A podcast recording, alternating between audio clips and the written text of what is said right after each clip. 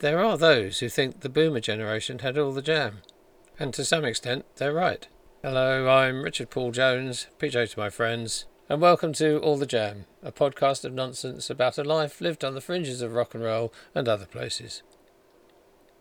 I just feel so lucky. I'm from a generation which had the opportunity for ordinary people, average people like me, to insulate ourselves from hard times in a way that later generations haven't. Despite having all my work cancelled this year, I know I'll survive. But this isn't the case for so many of my colleagues in event production.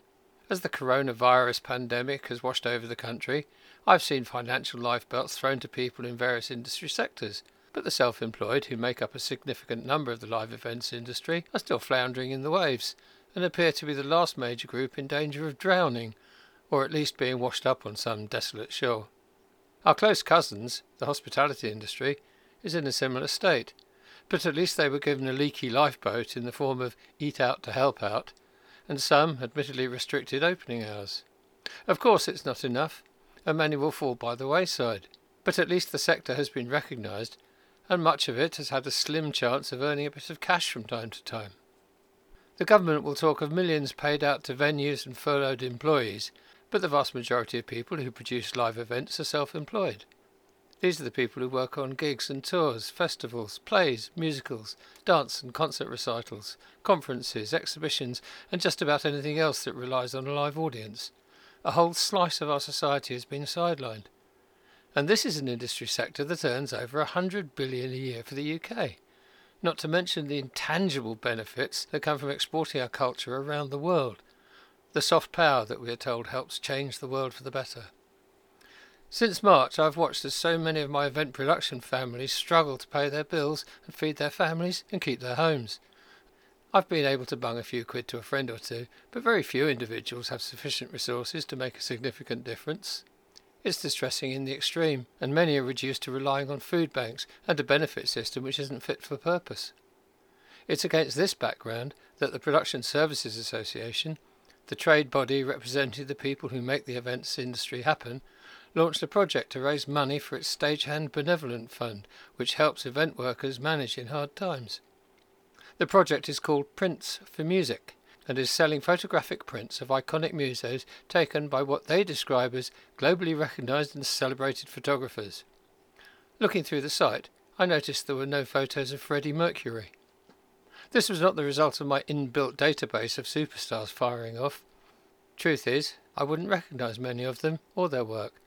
No, it's because I took a roll of film at the Finsbury Park Rainbow on Queen's first headline tour in 1974 while I was working for the Support Act. Some of them are halfway decent shots and remained unseen for 40 years until I put a few on a Queen fan site.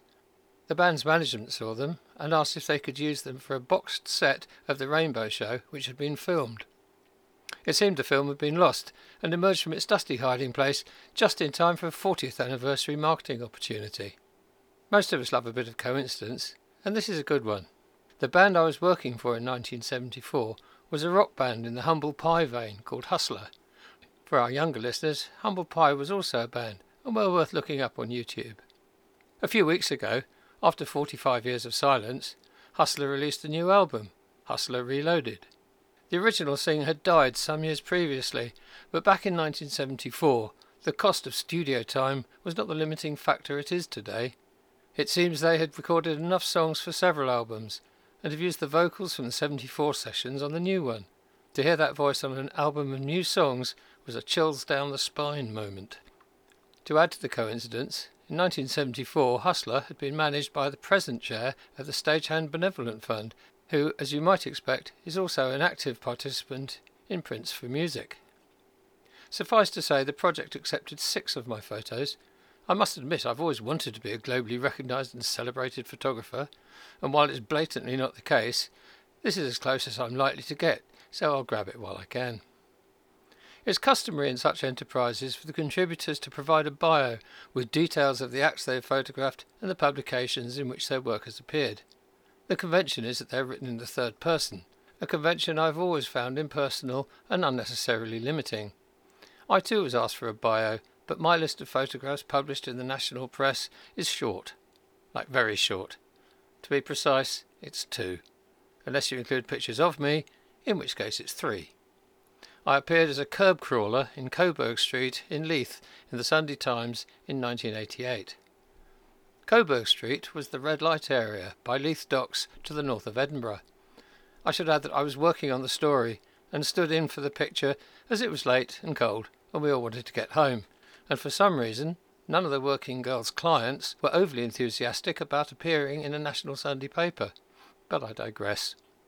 As the only non professional photographer, and one who likes to write, my bio is in the first person, as it allows for a more active writing style, and this is it. I went to my first gig at 16. The bill included Jimi Hendrix, Pink Floyd, and traffic. I had a camera with me and found a backstage pass on the floor, allowing me to take photos in dressing rooms and on stage. As an impoverished student, I couldn't afford to get the film developed and put it in a safe place for when I could. I've not seen it since. Looking through the bios on this site, I feel more than a little out of place. The other contributors are all famous photographers whose work appears on album covers and in publications worldwide. My qualification for being here is the good fortune to be working with a support band on Queen's first headline tour. It's hard to imagine a roadie from the support act freely wandering around the headliner's sound check with a camera now, but they were simpler days. Since then, I've worked in the business as roadie, tour and production manager, and filled any number of other technical positions in clubs, at public events, and festivals. And I usually have a camera with me. These days I use it more for technical reference than creative purposes, but nonetheless I've gathered a random, hazy collection of fly on the wall images of varying quality, recording a life on the fringes of rock and roll.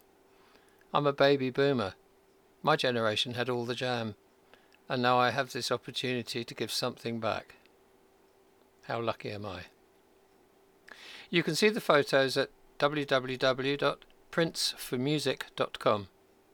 The prints are A3 size, that's twice the size of a regular letter, and are supplied to the project free of charge by Genesis Imaging so that all the proceeds can go to the fund. If you fancy a print, they're £95 each from www.printsformusic.com. Since recording that piece, I've had some updates from the Benevolent Fund. So far, Prints for Music has raised tens of thousands of pounds and the fund has been able to help hundreds of self employed event crew pay their bills and feed their families. One recipient of a grant from the fund wrote to say, I woke up desperate, knowing I was down to my last eight pounds, and then I had notification that you'd awarded me a grant. I can't tell you how much this means to me. A heartrending example of what thousands more are facing. So if you like going to gigs, help the people who make them happen by taking this one time opportunity to get quality prints of the best photos of the world's best musicians by the world's best photographers and me.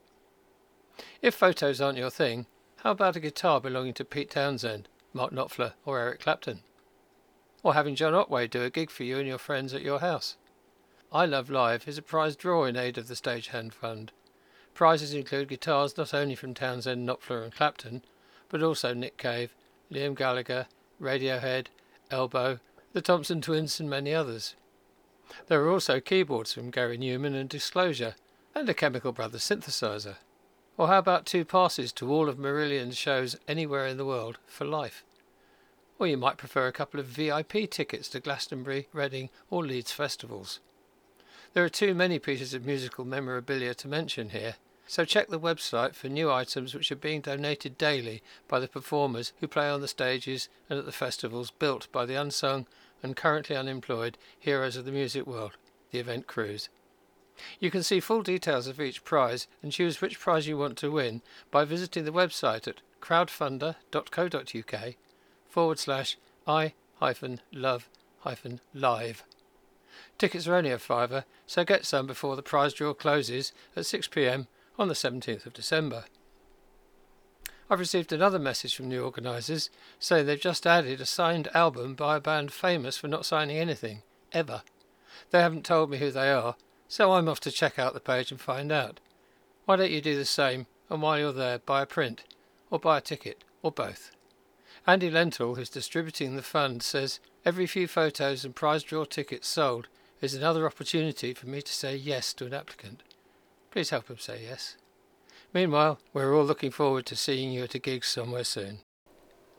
That's all the jam for the time being. I'll be opening up the jar to see what nonsense from the fringes of rock and roll and other places I can scrape out again soon. Meanwhile, take care, look after yourself, look after your friends.